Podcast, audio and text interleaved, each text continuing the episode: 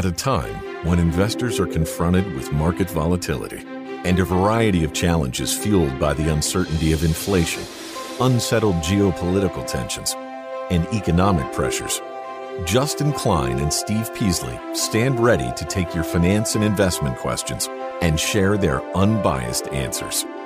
This is Invest Talk independent thinking, shared success. Invest Talk is made possible by KPP Financial, a registered investment advisor firm serving clients throughout the United States. The clarity for your path forward starts now. This is a special Best of Caller Questions Invest Talk compilation program. Remember, the Invest Talk phone lines never close. Please call with questions. 888 99 Chart. 888 99 CHART. They will be played and answered on an upcoming Invest Talk podcast. Welcome to Invest Talk, above average investing for the average investor. We try to bring you useful information and answer any questions you might have as long as they're financial. 888-99 Charter is our number, 888-992-4278. Jason, San Diego, how you doing, Jason? Good, good. I recently changed jobs and I rolled my 401k over into uh, a IRA, mm-hmm. and it's got about fourteen thousand dollars in it, and that's about all the investments that I have. Now I'm wondering what do I do with it? It's not really enough money that I feel like I should invest in individual stocks. Do I buy mm-hmm. a mutual fund or a couple mutual funds, or what do I do with about fourteen thousand dollars? You buy several mutual funds, not one, not two, maybe at $14,000, I would probably buy maybe four. Okay. Okay. If you're in a 401k, you may not have very many choices, though. Well, I rolled it over into an IRA now oh, that I oh, changed oh, okay. jobs. Okay, okay. So that's why I'm wondering what do I do. I only had limited choices before. Right. Okay. And now uh, it's wide open. Okay, I would roll it over into either Fidelity Investments, you know, with all the Fidelity mutual funds. They have a program, a no load, no transaction fee program over there where you can buy any no load mutual fund, not just Fidelity, all uh-huh. of them. And so does Schwab. They have what's called a Schwab One program that does the same thing. I'm not pushing one company over another. I don't, you know, I don't have an axe to grind either way. Sure. But they have programs that you can buy a number of mutual funds, no load and no transaction fee. The problem they have, though, is there's usually a holding period, which I don't like. 90 days, you can't sell it within 90 days of your purchase. But you're probably not going to sell it that soon. But, you know, for me, I don't like the restrictions. But for you, it'll probably be fine. Then once you do that, you want to pick some good funds, some very good funds. Where's the custodian now, Jason? Scottrade now. Okay, Scottrade is not a bad place to be. You can buy mutual funds in Scottrade. Even if you buy no load funds, Mm-hmm. they might charge you a trading fee. It's called a transaction fee. Find out what that is, okay? And my guess will be between twenty and thirty dollars. Okay. You can do it from Scottrade.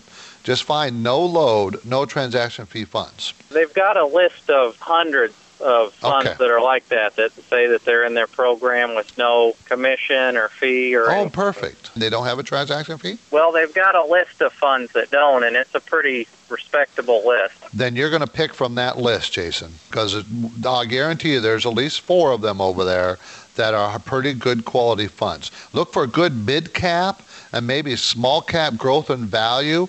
And also, one of your four picks should be a international fund. Okay. Maybe 20% in the international. Because I had debated over whether to have four funds like you just mentioned, or just get one total market or S and P 500 or some. I understand that, and one of your funds could be an index fund.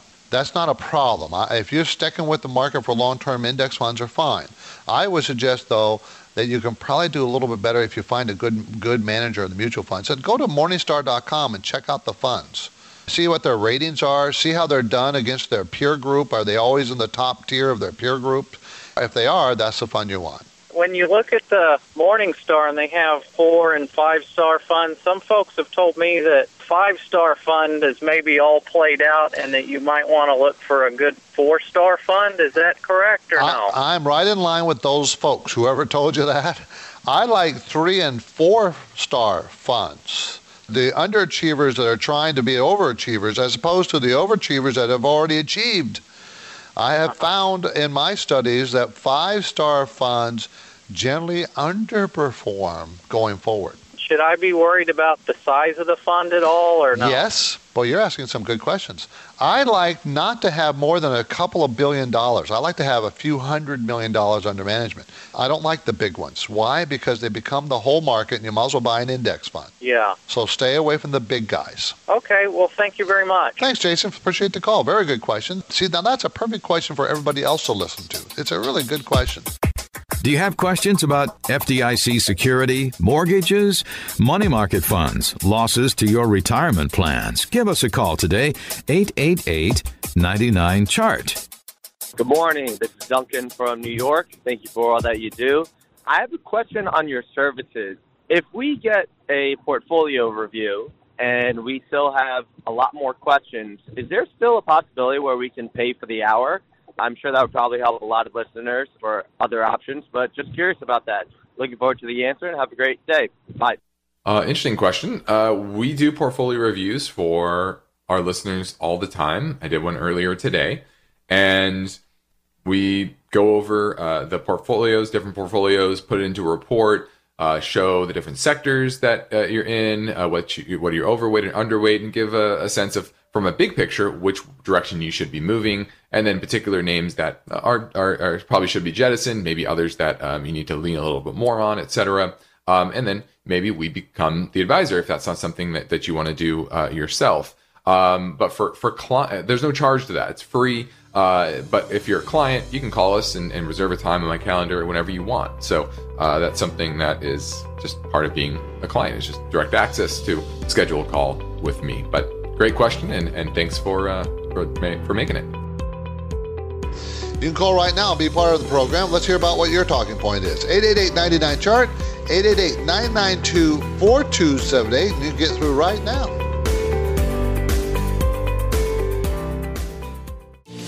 In today's world, a variety of factors are affecting the stock markets. Serious investors know building a secure financial future requires hard work and determination. That's why now, more than ever, when it comes to the planning, execution, and maintenance of your portfolio, you need InvestTalk. With total downloads nearing 50 million, each InvestTalk podcast should be one of your key financial planning and educational tools.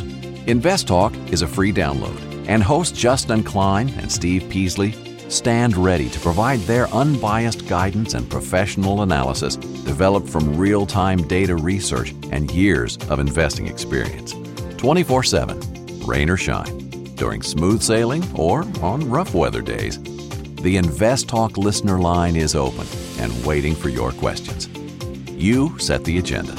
Don't forget to call Invest Talk 888 99 Chart.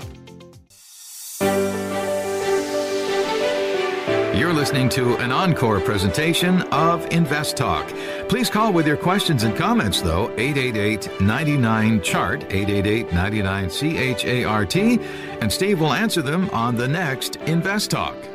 Alan in San Francisco, he wants to talk about investing.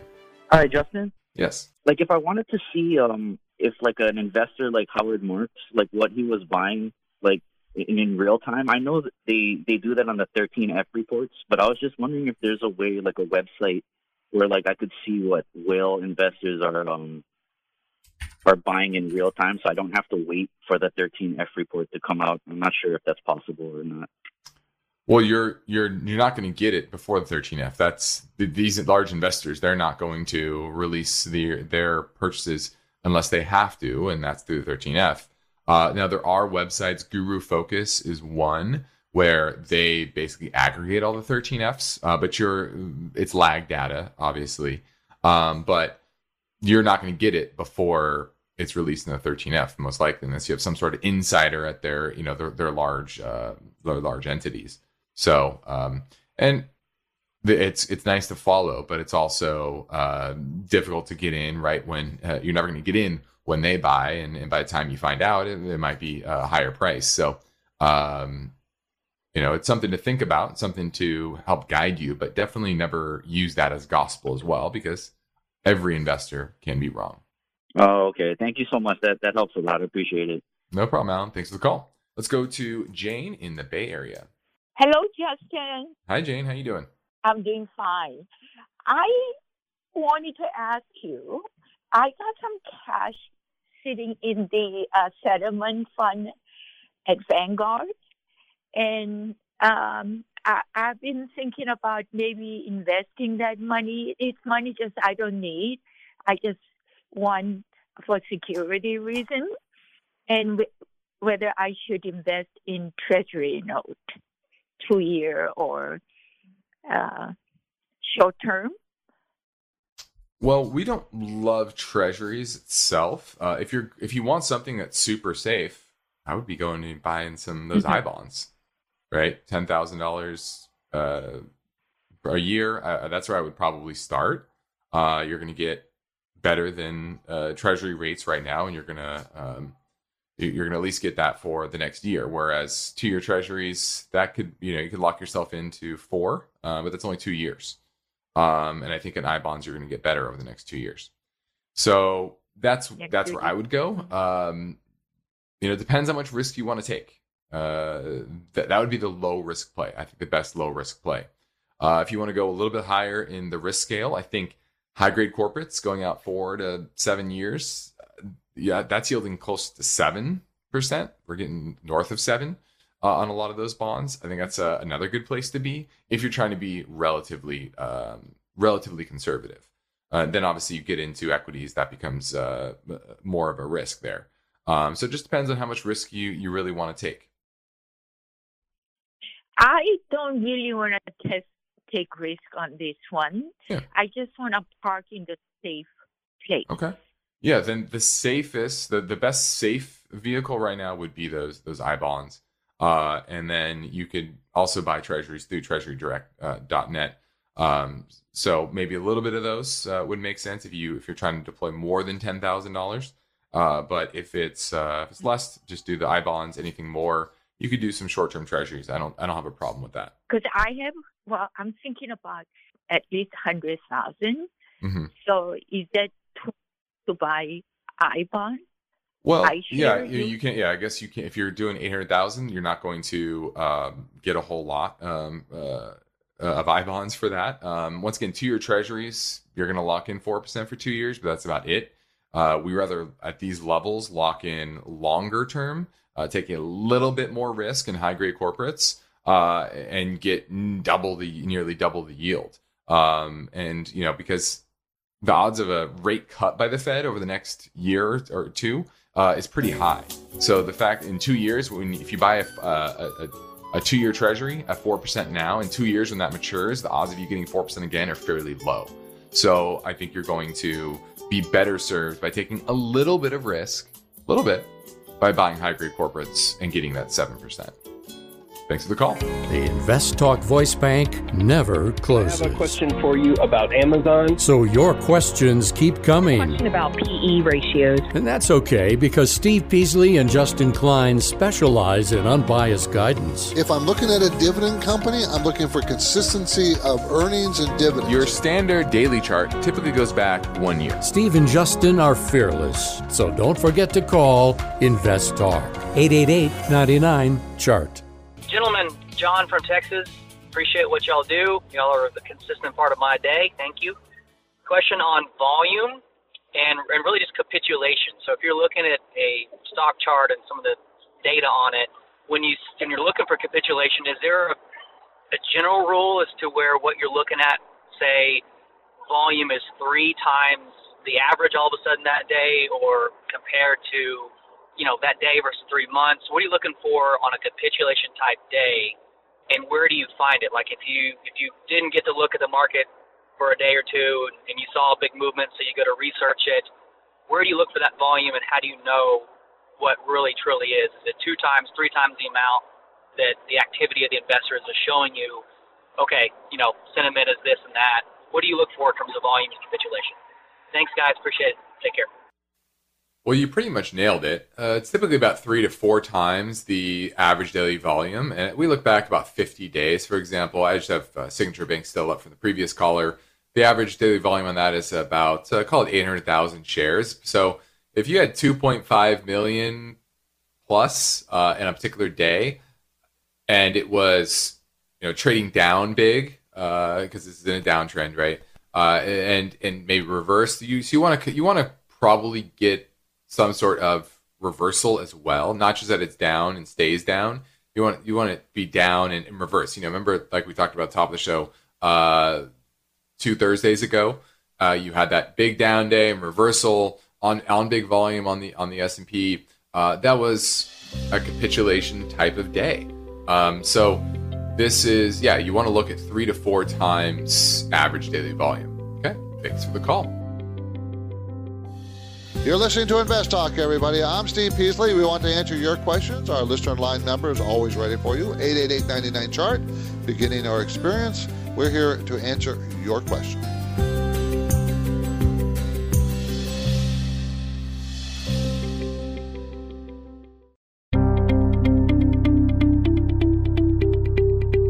Listening to an encore presentation of Invest Talk. Please call with your questions and comments, though, 888 99 Chart, 888 99 CHART, and Steve will answer them on the next Invest Talk. Hi, Justin. Hi, Steve. This is Joyce from New Jersey. Thank you for a very informative show. Could you please give your opinion about NEA tax exempt municipals in a taxable account, which pays a nice dividend. Again, thank you for a great podcast. All right. I'll start with the first question, which is tax exempt municipals in a taxable account. This is typically best for if, if you're in a high tax bracket. Pretty much the highest. You have to you have to make a lot of money, be very wealthy, and just paying, you know, a marginal rate of 50% typically for you know your well it depends on what state you're in but let's call it you know the, the highest federal tax bracket. And then those are usually fairly good investments if you're smart about it. I don't i don't know what exactly uh, municipals you're looking at but um, that's typically only who it's good for. Why is because those that are very wealthy and are in that high tax bracket they're going to drive prices of munis up to a level where the yield is so lo- uh, low that it's tax advantage for them. But if you're not in the highest tax bracket, you much rather be in taxables, pay that lower tax rate, and your effective yield is typically going to be higher, right? Whereas them, if the, the, those those those in the high, tax bracket, they don't want to buy those taxables because you know their effective tax rate will be probably uh, at or lower than what their municipals are, are yielding them. Okay. So only if you're in a very high tax bracket. Okay. This is Invest Talk, made possible by KPP Financial, where they describe their services as independent thinking, shared success. And this philosophy is why KPP Financial can be of great value to investors. KPP principals Steve Peasley and Justin Klein are committed to unbiased guidance they don't upsell clients into expensive and questionable investments. Instead, Steve and Justin provide honest opinions and proven strategies based on the individual's current portfolio and risk tolerance. Working with KPP Financial, you can be assured of consistent dedication toward the goal of helping you achieve financial freedom. You can get things started with a phone call or a simple message through investtalk.com. The Invest Talk radio and podcast continues now. The phone lines are open. Call with your questions. 888 99 Chart. Hi, Stephen Justin. I've been listening for a long time to your show and I've learned a lot. Really appreciate it. Recently sold a house, and what I'm doing with the proceeds of the house is I've decided to buy corporate bonds and hold them to maturity. Merrill Lynch has a secondary bond market where I buy bonds from people who already owe them. And my question is when I look at these bonds available on the secondary market, can I trust basically that whether I'm paying above par or below par, and after I pay accrued interest, can I trust that if I just hold that bond to maturity? And if not, can you tell me what to look for when I'm shopping on the secondary market? Okay, thanks very much.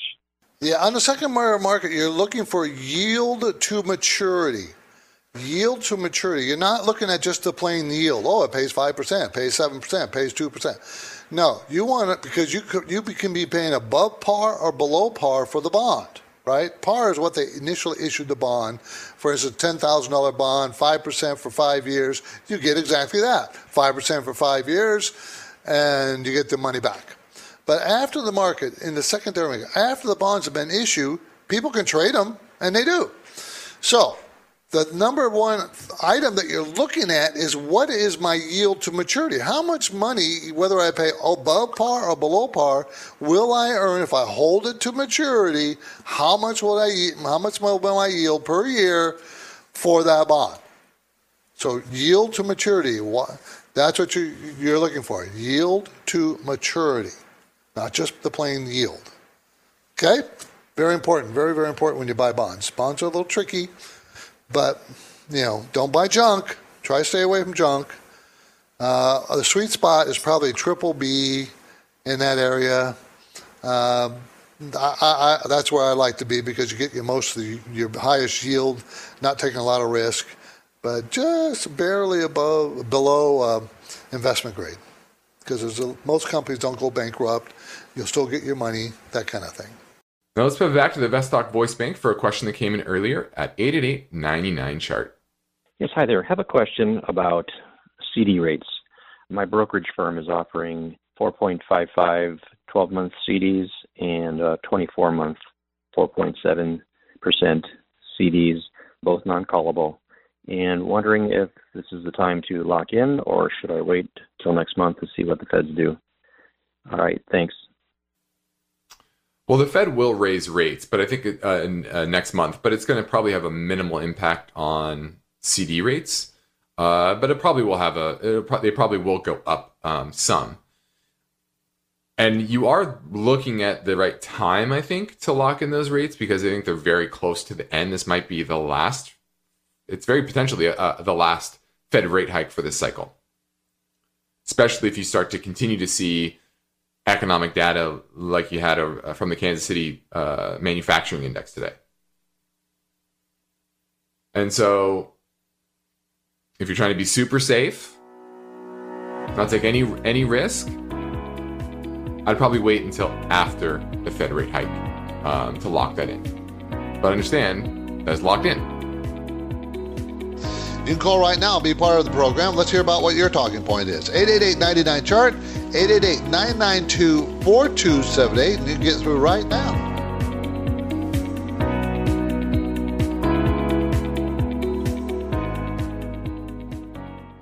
eBay Motors is here for the ride. Remember when you first saw the potential? And then through some elbow grease, fresh installs, and a whole lot of love, you transformed 100,000 miles and a body full of rust into a drive that's all your own. Look to your left Look to your right. It is official. No one's got a ride like this. There's nothing else that sounds like, feels like, or looks like the set of wheels in your garage. With over 122 million parts, you can make sure your number one ride or die stays running smoothly, so there's no limit to how far you can take it. Brake kits, turbochargers, engines, exhaust kits, roof racks, LED headlights, bumpers Whatever your baby needs, eBay Motors has it. And with eBay Guaranteed Fit, it's guaranteed to fit your ride the first time, every time, or your money back. Plus, at these prices, well, you're burning rubber, not cash. Keep your ride or die alive at ebaymotors.com. Eligible items only, exclusions apply. At this point, I think almost everyone has heard how generative AI promises to bring us to the next industrial revolution. AI is already shaping society with an impact on daily life that echoes the transformative significance of electricity or the internet. As we take steps to embrace the potential of generative AI, we need to remain vigilant with regard to its exploitability.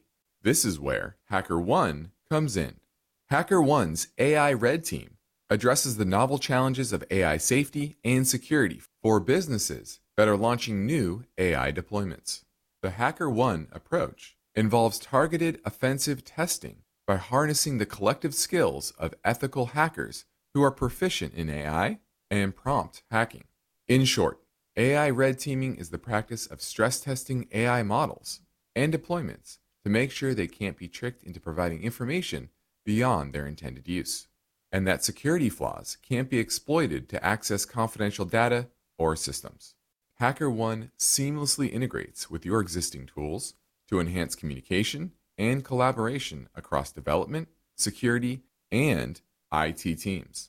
So, stay ahead of the game in the battle against cyber threats with HackerOne's attack resistance platform.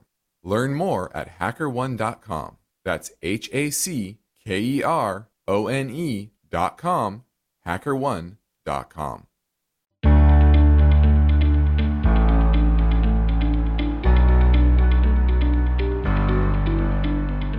You're listening to an encore presentation of Invest Talk.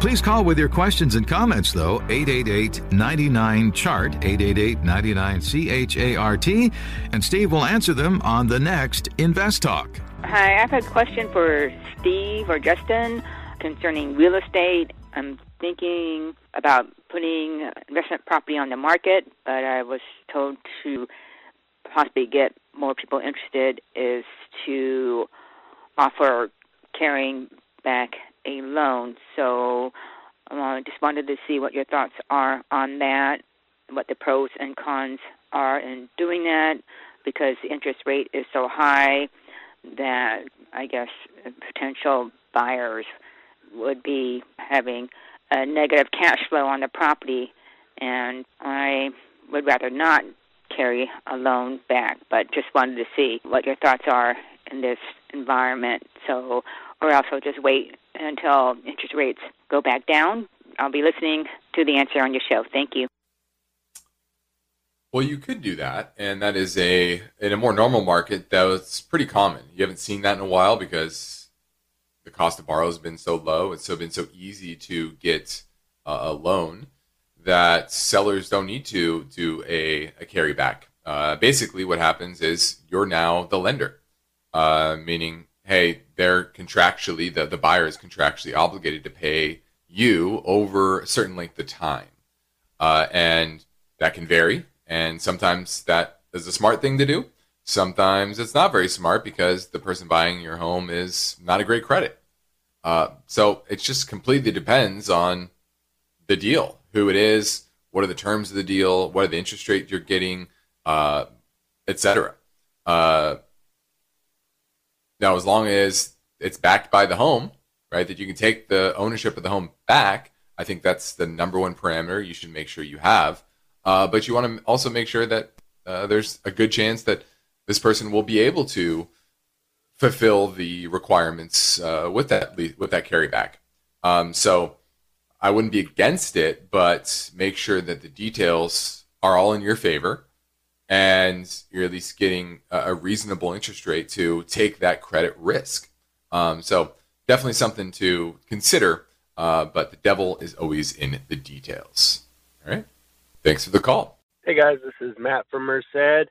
Just love the show and everything you guys do and find it very educational. So thank you.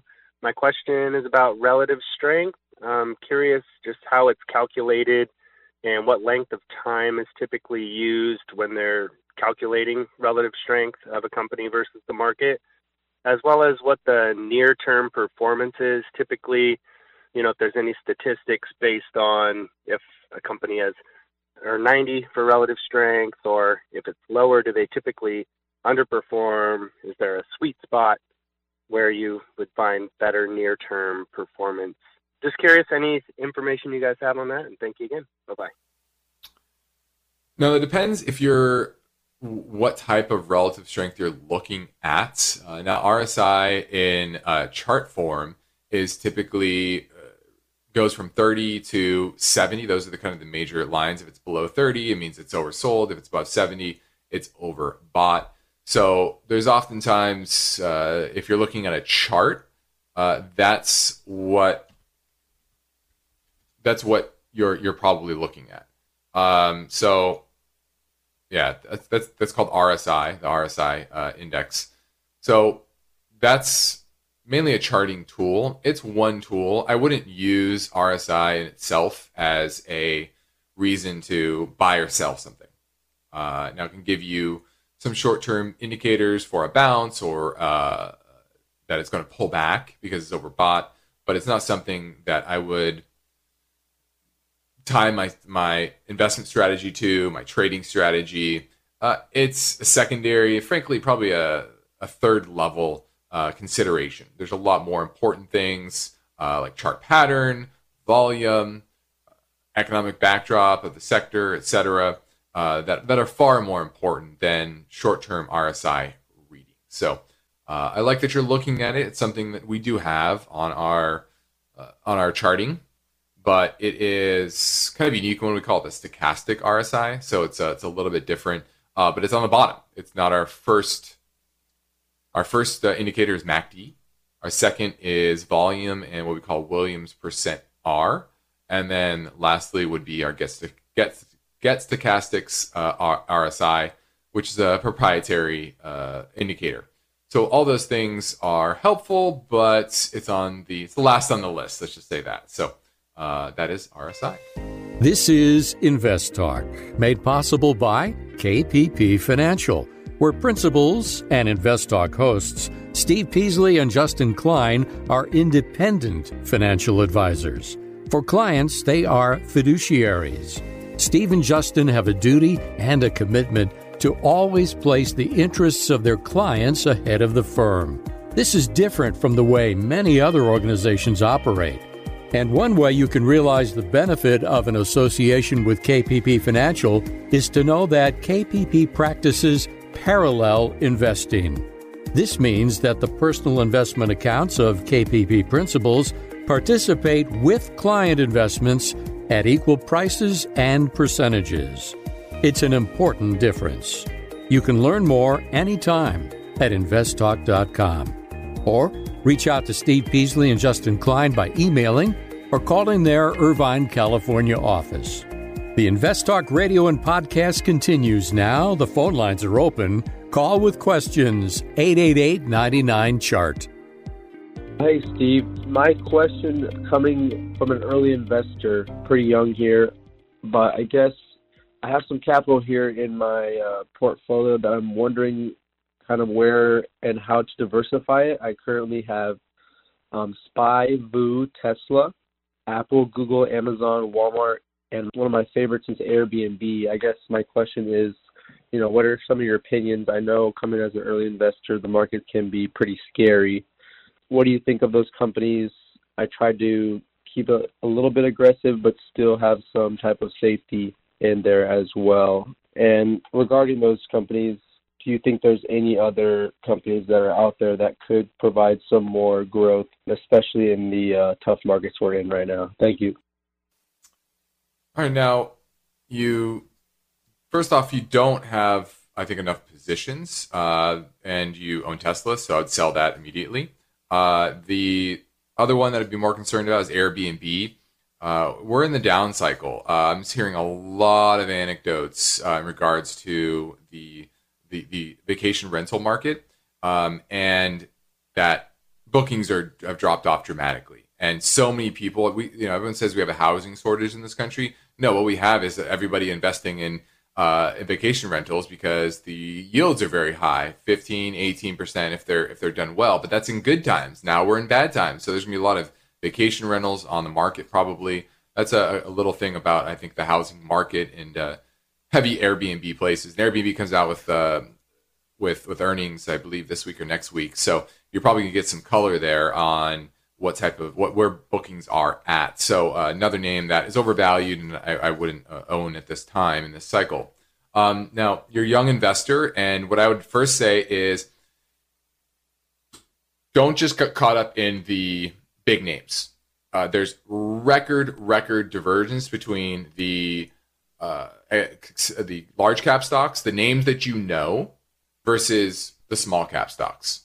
Uh, when I say divergence, meaning valuation. So the best opportunities are in that those smaller names. And you're a young investor. You have time to to to uh, deal with the volatility, handle the volatility, and you're going to find much better opportunities in smaller cap names. Now you're new, so while you're going along, like you're making a mistake in Tesla, right? You've probably already made a mistake in, in Airbnb. So you need to back up. If you want to just have uh, exposure to the market, those VOO, the SPY, you're they're pretty much the same thing. So you shouldn't really own VOO and SPY, which are for everyone else VOO and SPY. Those are both S&P 500 index ETFs. Pick the one with the lowest fee and stick with that one. And having your exposure that way, and then learn, and then slowly maybe trim from that and and deploy it into some smaller names that uh, have better valuations, that are, are more interesting, have more upside longer term than than those big names.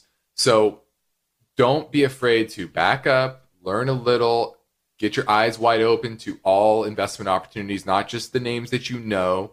Uh, understand different sectors, and you'll be able to succeed a lot better than just sticking with those large cap names that everyone owns. Right?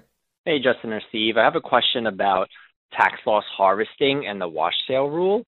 I want to sell my position in ARKG, ARKG, and use the tax loss and used the remaining uh, income to buy FHLC, which is the Fidelity Healthcare Fund.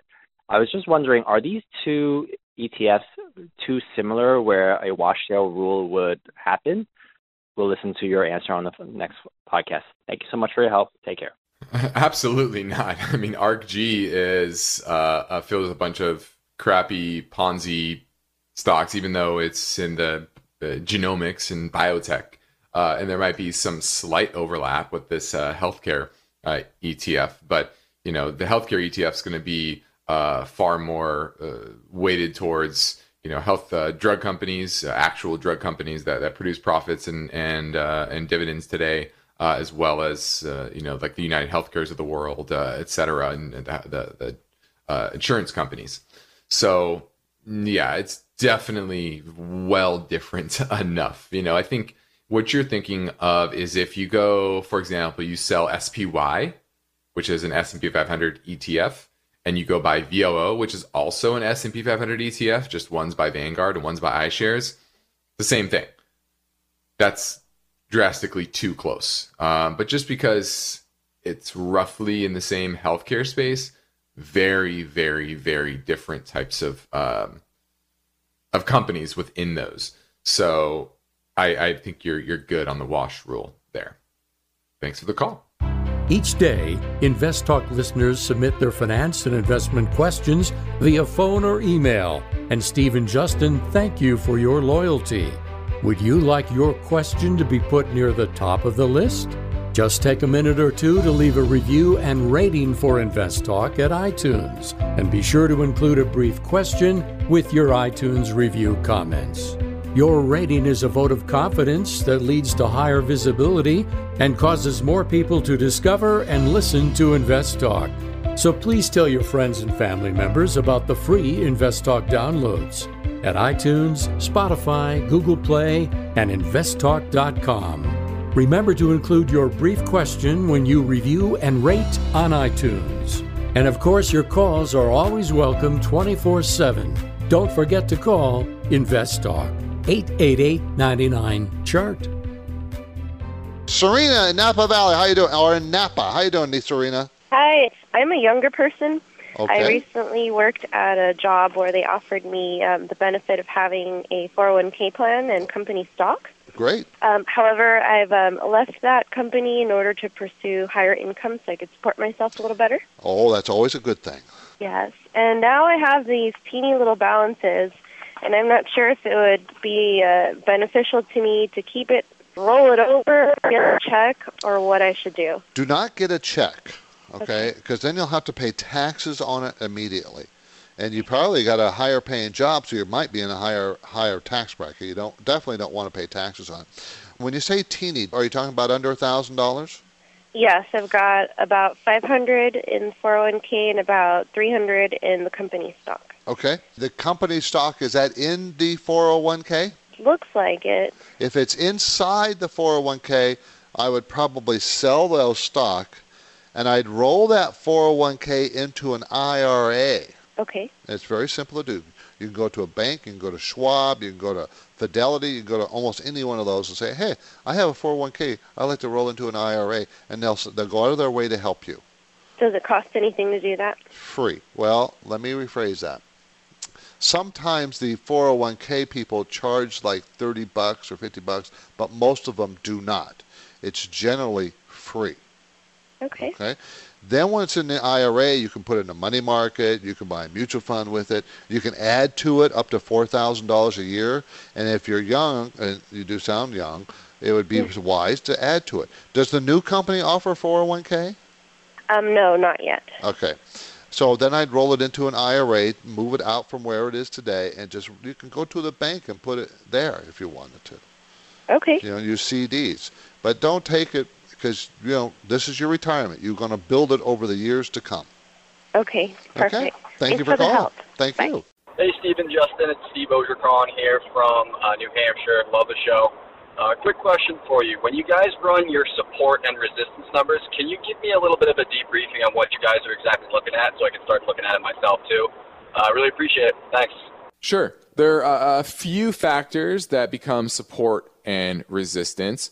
Obviously, moving averages. I typically like the 50 and the 100 day moving averages. I think those are uh, the most important moving averages. Some companies tend to find support more at the 50. Some companies tend to find more support around the 100. Just depends on the company how volatile they are. So moving averages also are very important. Also, previous breakout areas. So if you look back in the chart and the, the price has been chopping sideways and the price had broken out above that and now it's retesting that area, oftentimes that's very strong support as well.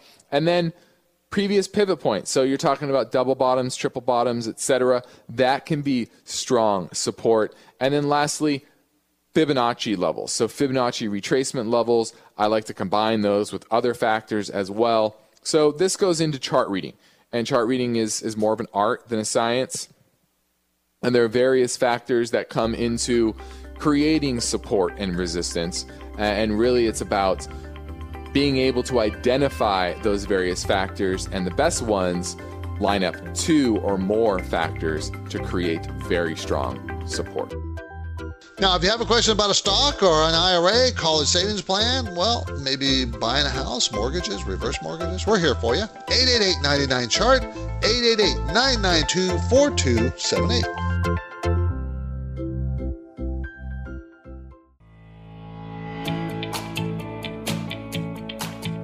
The stock market is volatile. It's constantly changing. So, how are you positioned? Is your portfolio properly balanced, or are you taking unnecessary risks?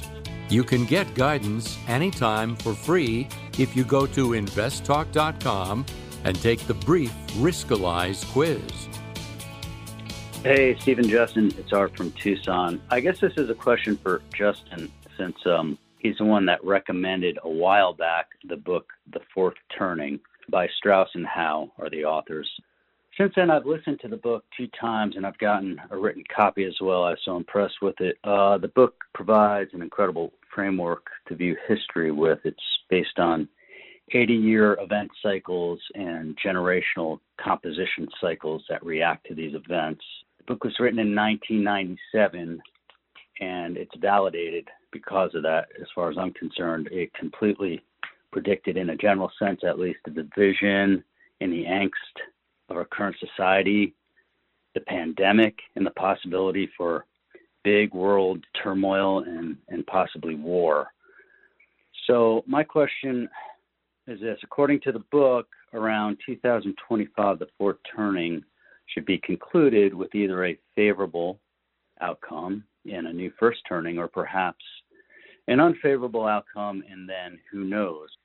So, Justin, as one whose job it is to not predict the future, but I guess play probabilities on it, do you have any thoughts on how this fourth turning may conclude?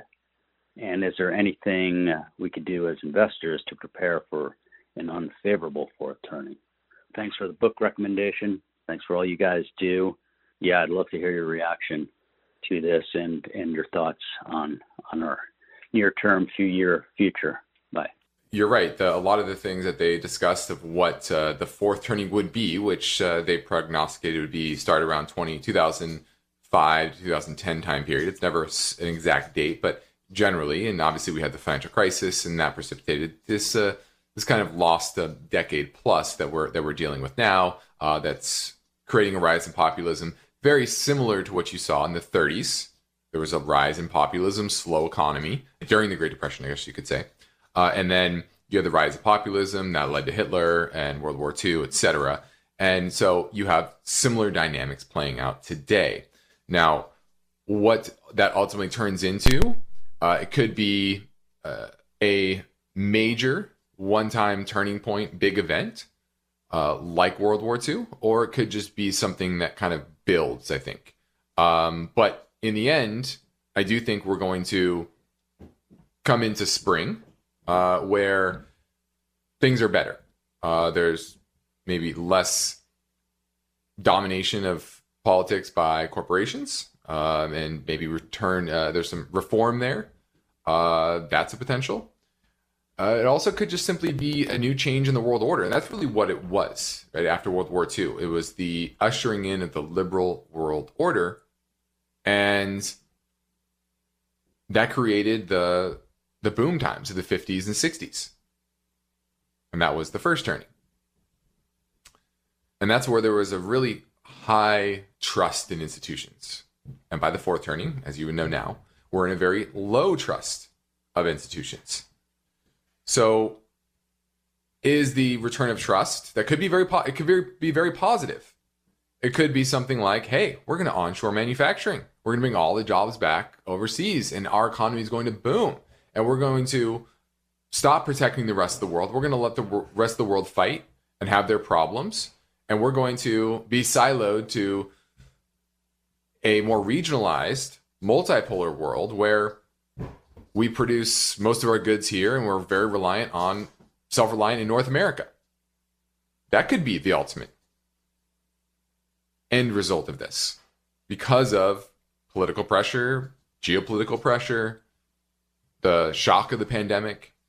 What exactly comes out of this? I know it's going to be positive, but there's pain in the middle. And we're still in that pain period.